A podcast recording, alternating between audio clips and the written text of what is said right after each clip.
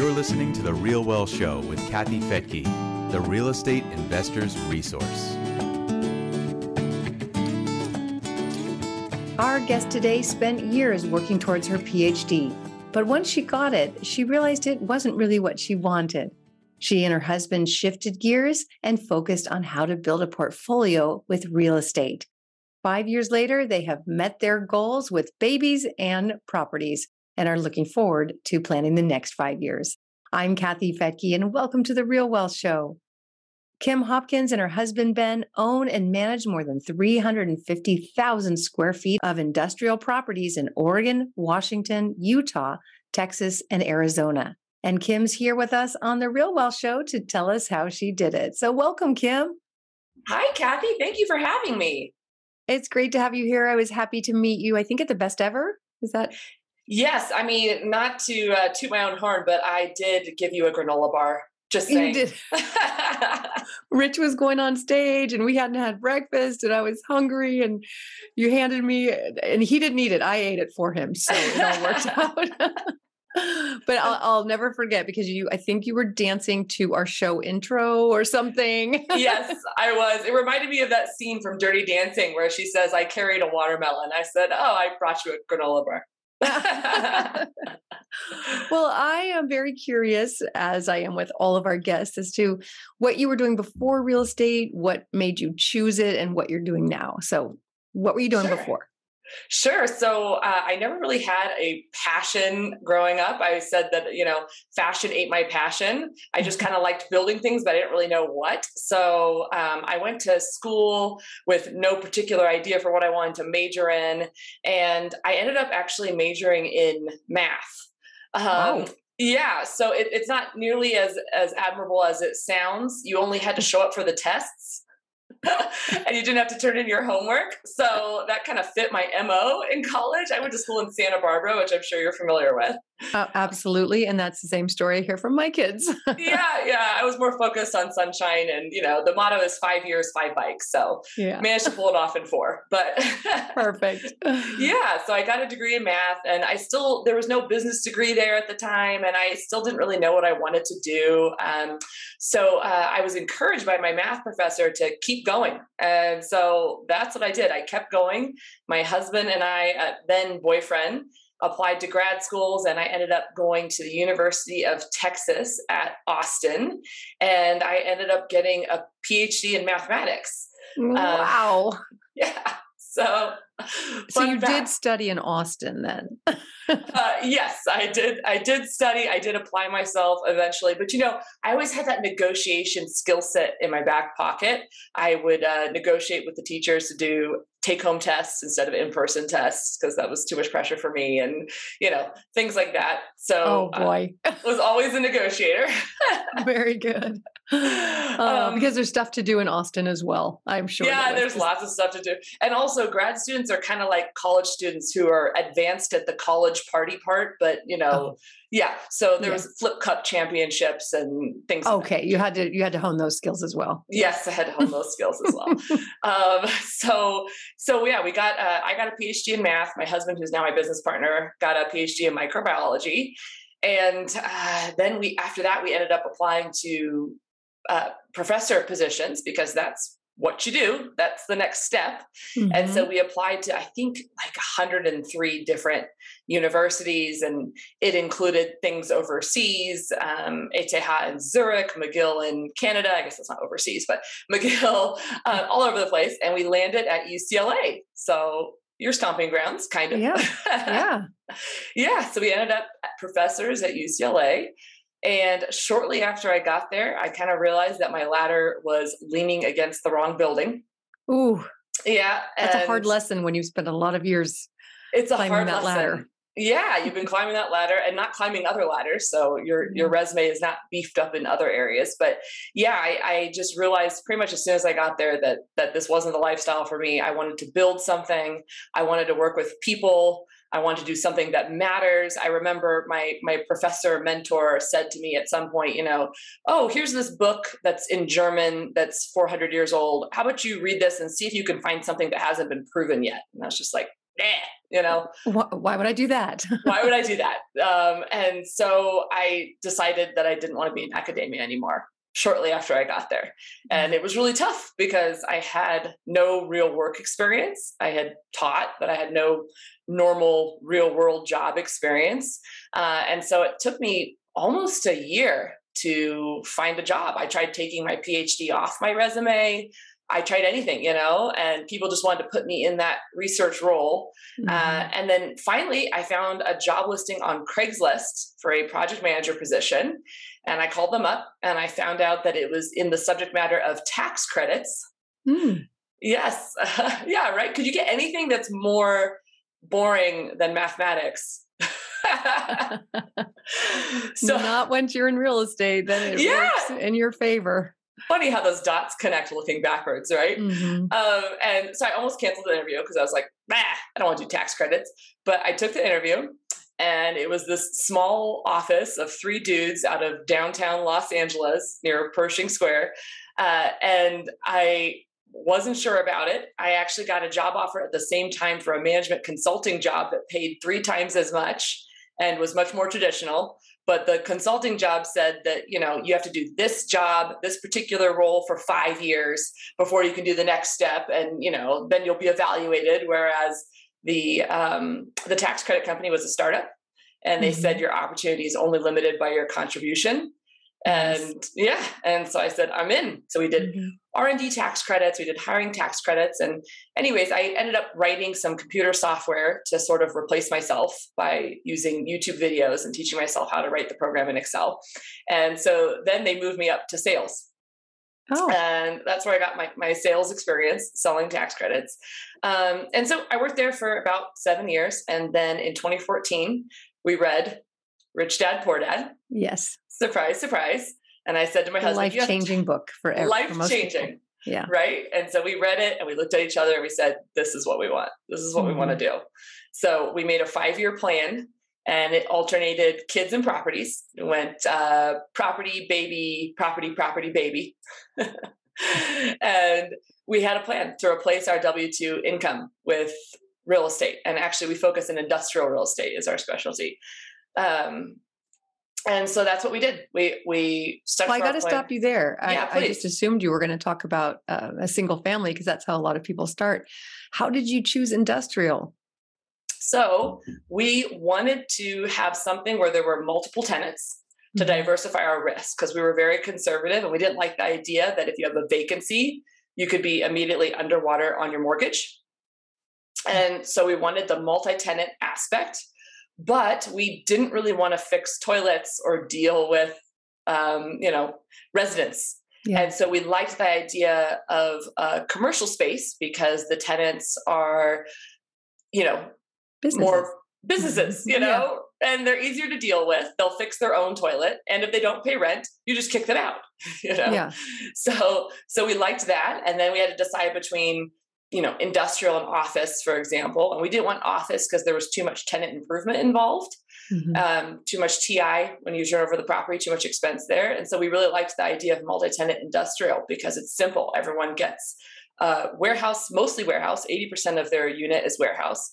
Small office, one bathroom. And, you know, if they're feeling really fancy, the new tenant will want a fresh coat of paint.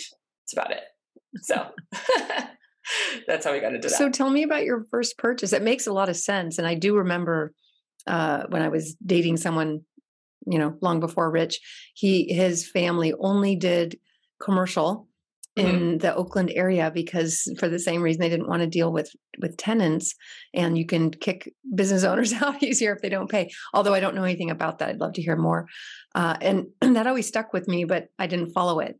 We've we've done a few industrial, but um, clearly I wish I had done more. When you look at the way that's gone, um, because this was was this did you was it already so much growth with warehouse at that time because of uh, all the no. online shopping and yeah it wasn't it wasn't the hot thing that it is now it was yeah. it, it, in fact it was 2014 and the first property we bought was in vancouver washington and we almost didn't buy it our broker had to talk us into it because when we thought multi-tenant we were thinking like five units mm-hmm. and this one had 25. Oh wow. And and yeah, and we thought, "Oh my goodness." And I think it was only 70% leased at the time.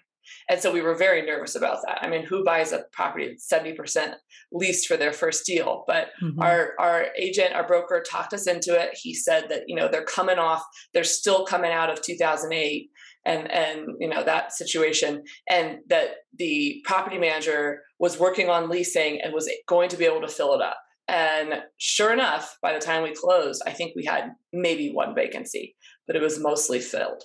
So it was wow. a really good way to start things off, you know. So how did you get the money? So we honestly just lived below our means. We mm-hmm. had good jobs. The sales job and tax credits paid well. Um, and the good good thing about being in grad school for six years mm-hmm. is you you live like grad students. In fact, we've had to work very hard to push off that lifestyle. Yeah. You know, uh, I'm still staring at my husband's 2003 Toyota 4Runner outside. You know, so we're still working on it. But uh, oh, I still shop at Ross. I understand. yeah. yep. Yeah. So we live below our means, um, and just saved up a lot of money to be able to do it. Okay. So was it like a 20% down payment? Oh, gee, at that time, I think it was 20. I wow, think it was. So impressive. Can't do that anymore, you know? No. ah, okay. So yeah. then you had a baby and then you did it again? Yeah. Okay. Then we had a baby. Followed um, the plan. Yep. The next property. So we kind of just followed where the market made sense. Um, and so it, Vancouver, Washington, which is right across from Portland, Oregon, if people mm-hmm. aren't aware, was already a very hot market. Yeah. And so we couldn't find anything after that. This was now 2016. And so we just kept where to go next. And we came across Salt Lake City, Utah. Mm. And yeah. Love so Salt Lake. I love Salt Lake. But I don't know about you, but I cannot find anything for like ever since 2016. It's just so hot there still. It's booming. Yeah. It was the one city that had more job growth during the pandemic than before it. Makes sense, right? Yeah. yeah. So we found a deal there. And with that deal, we really learned the importance of having a local broker. So we tried to use this sounds funny in retrospect, but we tried to use our Vancouver agent in Salt Lake to buy the property. And that you know we put in an offer and the seller's agent told us to go jump in a lake the salt lake. No just kidding. Uh, um, and so i talked to a friend who said no no no kim you need to use someone local. So we got our vancouver agent to find someone in salt lake for us and talked to him. And immediately he said oh i went to high school with the seller agent. And we got on a call with all the agents and wow. just asked them you know what do you want what's important to you? And their seller was a syndicator and he just didn't want there to be trouble you know? He wanted yeah. to be a smooth process and no issues and so we assured him of that and put in a new offer and that was our second property. And have you syndicated yet? So i should have said on the first property um, we did have my parents as an investor. Okay. Um, and they invested 30% but it wasn't really a syndication. They they simply got pro rata what they put in. So okay, they put in thirty percent, they got thirty percent. Uh, mm-hmm. And we've done a little friends and families since then, but we really haven't focused on syndicating yet. We're actually thinking about it for this next upcoming acquisition of having just a few syndic- few investors mm-hmm. um, but we we fortunately haven't had to yet and so we're still on the fence because we got into this for the the freedom of time as rich says work when you want on what you want with the people you love. Mm-hmm. and um, so i don't want to i don't want to ruin that. So we've been very hesitant to get into a situation where we don't have that that time freedom. So we're looking at it but we're not sure yet. What are your thoughts on syndication? Well i, I i'm a syndicator so i i like to do it but uh, i'm just curious once you read Rich Dad Poor Dad, you set up a plan and you seem to have followed it. So, in that plan, was there sort of an end? You know, do you know yeah. what I'm saying? Like, is there is there a point where you say, okay, I'm financially free, we're done. Now I'm just going to do what I want, and and no more acquisition.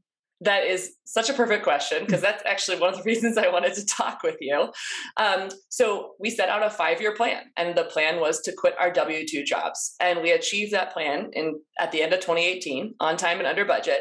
And that is exactly what I'm searching for right now. It is what is the next five year goal? What is mm-hmm. the next five year goal? So, on one hand, I don't want to work 12 hour days. That's not what I'm interested in. But on the other hand, I don't want to retire. I want to work forever, you know. Mm-hmm. Hopefully this is the the first third of my life and we'll be talking again when we're both 120. yes. You know.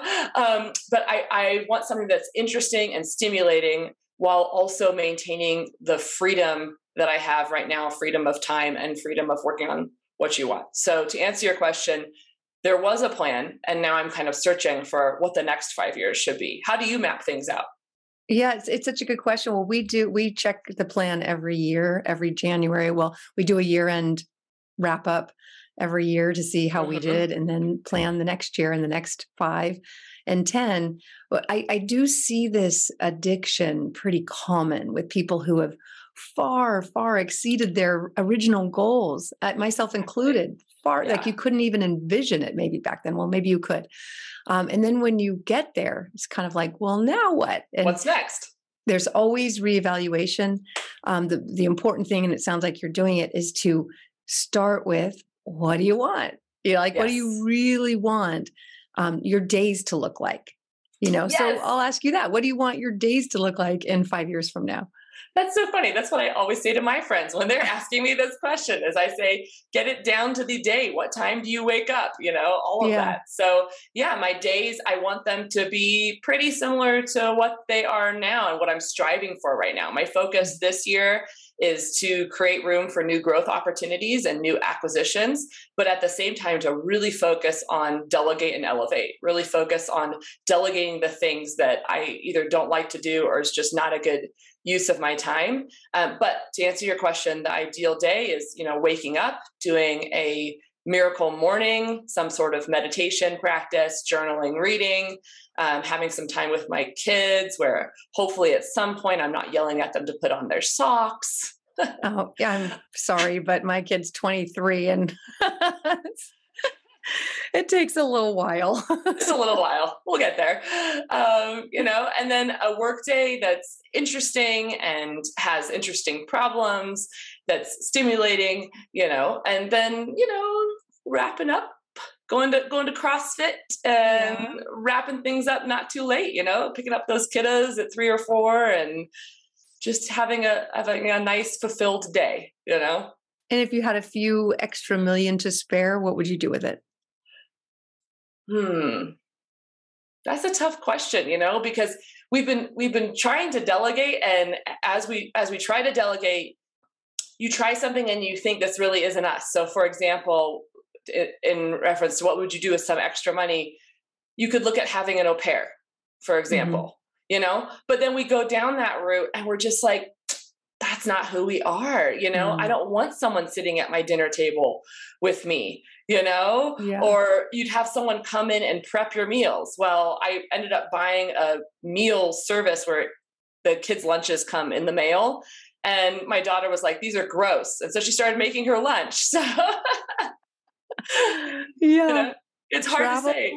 Charity, yeah. anything that would really just be like, ah, this would be just amazing yeah probably travel more luxuriously you know maybe mm-hmm. bring we uh, went to a real estate conference earlier this year and they actually required that we bring a nanny with us um, because our kids were too young and boy was that that a taste of something, something good you know that was really that was really amazing i kept saying to my husband wow we got dressed in the morning and our children are dressed how did this happen? We didn't do anything, you know? Amazing. So, Sometimes kids will listen to someone else more than they will to us. Not yeah. always, but yeah. Oh, okay. Yeah. So yeah, I went to uh, I went to meet uh, another big name syndicator and went to her house for for lunch and she had her her chef there and it was like an organic chef that made this amazing salad and ceviche and I was like okay okay I have a next level. Yes yeah yeah. What about you? What would you do if you had a couple extra million to spare? Oh you know I would really there's people in my life I'd really like to help yes. whether that is um you know handing money isn't usually the the best way but to to set them up you know somehow helping them get a business start, started or paying for education. So I think I live with that guilt of uh, having such a great life sometimes, you know, Yeah. um, and just wanting to help people that uh, I, I know what it feels like to to struggle, and so that would be one. Um, definitely love the idea of more travel, and I understand. I you know it, I don't even know. This is embarrassing, and I'm saying it on this podcast, but Rich and I haven't really had a second honeymoon. Like we we travel, but it'll be like weekends, but like a two week honeymoon where Yeah. we're just unplugged. Yes. I haven't done that since our 20, our 25 year ago honeymoon. So something like that, like really being able to unplug because we still sort of check in, want to make sure everything's okay. Um, so yeah, that Yeah. there's so Yeah. Well, and it's funny you bring up the helping people you know because that's actually one of the main reasons I'm considering syndicating is because I Mm. want to go I want to go deep rather than wide right now in this season of my life. I want to work with my friends and people I love and I want to help my friends and people I love, you know. And Mhm. so we've done a lot of that just casually with our friends. We've pretty much um, gotten all our friends to leave LA. Sorry, no offense. I completely understand. The last the last one just moved to Nashville and we've gotten a lot of our friends to invest in real estate. So Oh, that's nice. that is something it's funny because a lot of the things I would do don't really involve the money. It more involves like you said, the time freedom and being able to help your friends, you know. hmm Yeah, Yeah. that's wonderful.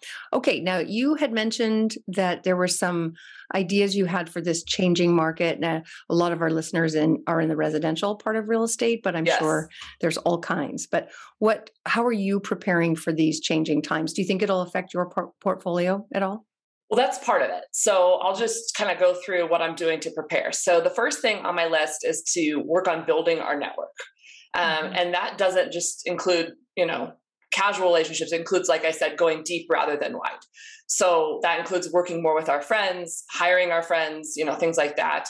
Um, and then just also building your local network, whether it's neighbors or local groups, and just making sure that, you know, it used to be we, we used to grow up in villages and surrounded by help and I don't know about you, but we don't have grandparent help or anything like that, or parental help, and or we don't have a lot of family nearby. So building that network locally of people who have your back and, and you have theirs. So that was Mhm. kind of the first step, and then that also includes more of a national network. So going to conferences, talking to people, you know, on on podcasts and online presence, that kind of thing. So that's the first thing um, is to get out there. And then the second area would be wealth preservation. So I kind of include two categories in this wealth and bodily health preservation. Um, Nice. So the first step there is education, you know, Mhm. which is why I listen to your news podcast all the time um, to make sure to stay on top of things because you don't want to be preparing for something that isn't where the the current's going, you know. So yes. staying educated, um, and then bodily wealth. So Mhm. staying healthy. I know you and Rich are super into that as well. I'm part of CrossFit. It's a cult. You should join. Rich, Rich is part of the cult. oh yeah. Oh, perfect. of course. Um, and so body body health, uh, and then also mental health. You know, I talked earlier about having a morning routine, having that kind of meditation practice where you're checking in, going on walks in nature, that kind of thing. Um, and then also a little bit of, of preparation, just making sure that that you're prepared in case something does happen, in case there is any food shortage or something like that. You know, let's just say my husband's been really enjoying Sportsman Warehouse. Leave it at that. Um, and then the the monetary wealth preservation um, that is to your point evaluating our portfolio for risk and kind of two levels of risk vacancy risk uh, and just seeing how much vacancy can we tolerate there and then just also leverage and seeing how levered you are and looking into that seeing if you need more reserves things like that um, and then the other thing just a side note on monetary wealth preservation i also have just to take advantage of the last year of bonus depreciation because Yes.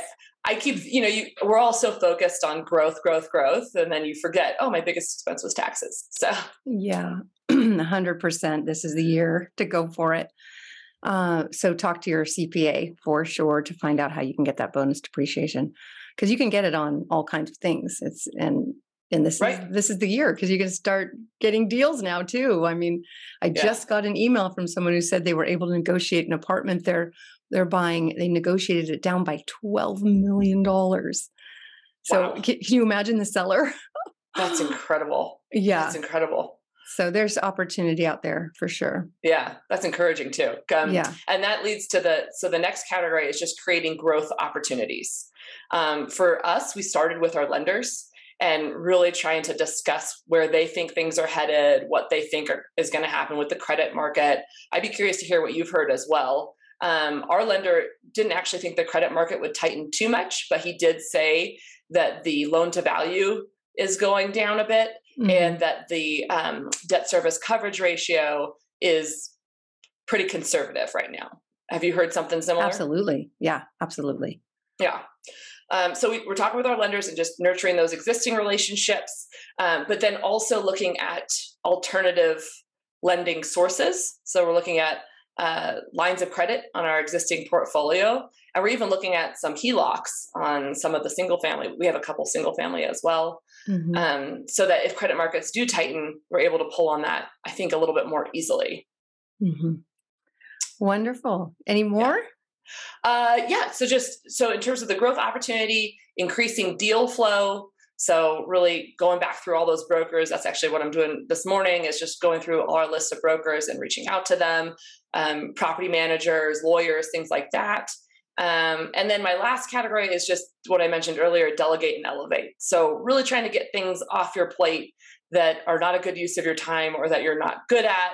And my favorite category that I keep forgetting is don't do it. So you have the categories of do it, don't do it, delegate it, and a lot of it just doesn't need to be done. So it's so true. now that's a strategic coach thing. Did you do strategic coach? Oh, that's so funny you brought that up. I I just signed up. I'm going okay. in August. Have you done it? Yeah, yeah. Do you and, like it? Oh yeah. I okay, mean, good. Dan Sullivan. How do you how do you not love him? Uh, yeah. But you know, the delegate and elevate is it is a really great exercise to look at you know what what do you love to do and what do you hate to do and when people are thinking about retiring they're thinking you know it's because i hate to do these things well then have someone else do them and i mean just a little example is you know the the bookkeeping you know it's. yes i can do it i don't love it but you know what there's people who love it yes. and so that was a big game changer of course it was our first hire and uh and still oh my gosh probably 15, 17, 17 years later, she's still doing it and still loves it and totally owns it and knows more about our finances than we do at this point. Yeah, uh, that's exactly yeah. where we started too. And with strategic coach, I so the reason I signed up for the program is I was listening to Who Not How which is a mm-hmm. great book. Another great and, book. Yep, mm-hmm. I was listening to it while I was skiing in January, mm-hmm. and I'm like, this is this is such a good book. And then every time I went to go do something, I would get mad at myself because I understood I was supposed to find who, not how, but I was having trouble executing. You know, like the mm-hmm. bookkeeping made sense, but then the next level, I was like, well, how do I actually outsource this? And so that's how I ended up signing up for strategic coach, and um, I'm super excited for that. Oh, awesome. Yeah. Okay. Well, you have been a great inspiration to everyone listening. As far as the taking care of your body, I just did a talk on this, uh, my first talk at the InvestHer conference. And oh, yeah. Yeah, yeah, about really self-care. And right after that, I I actually started this cleanse that Kiyosaki did that oh, he, he if you look at great. him recently, he looks amazing. Yes. Um, you know, he's lost weight and you know, he he looks great. So it's this it's this cleanse called Ultra Healthy Human and it's oh. basically oh. just lots of vegetables and a little uh-huh. bit of uh-huh. meat, but lots of veggies and uh and a smoothie. and you know 10 days later i have no cravings for sugar or coffee or alcohol or anything just completely gone. Investing in our bodies is probably the most important thing we can do because when we do our minds get clear too Yes, absolutely. i am really into that as well. I'm a big fan of the keto diet.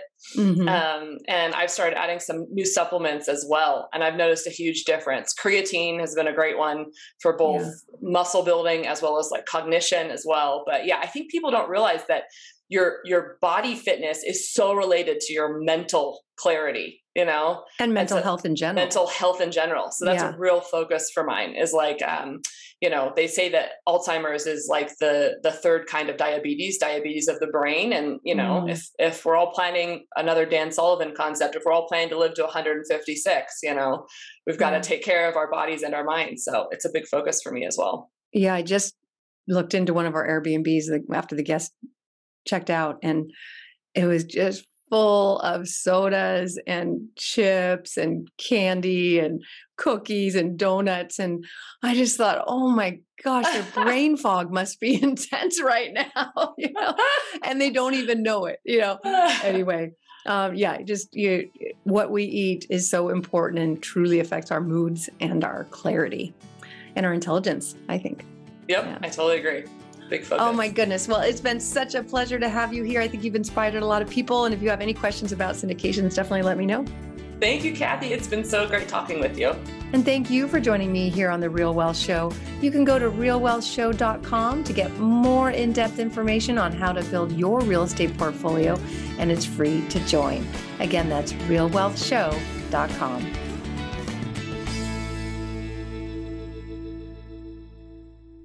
views and opinions expressed in this podcast are provided for informational purposes only and should not be construed as an offer to buy or sell any securities or to make or consider any investment or course of action. For more information, go to realwealthshow.com.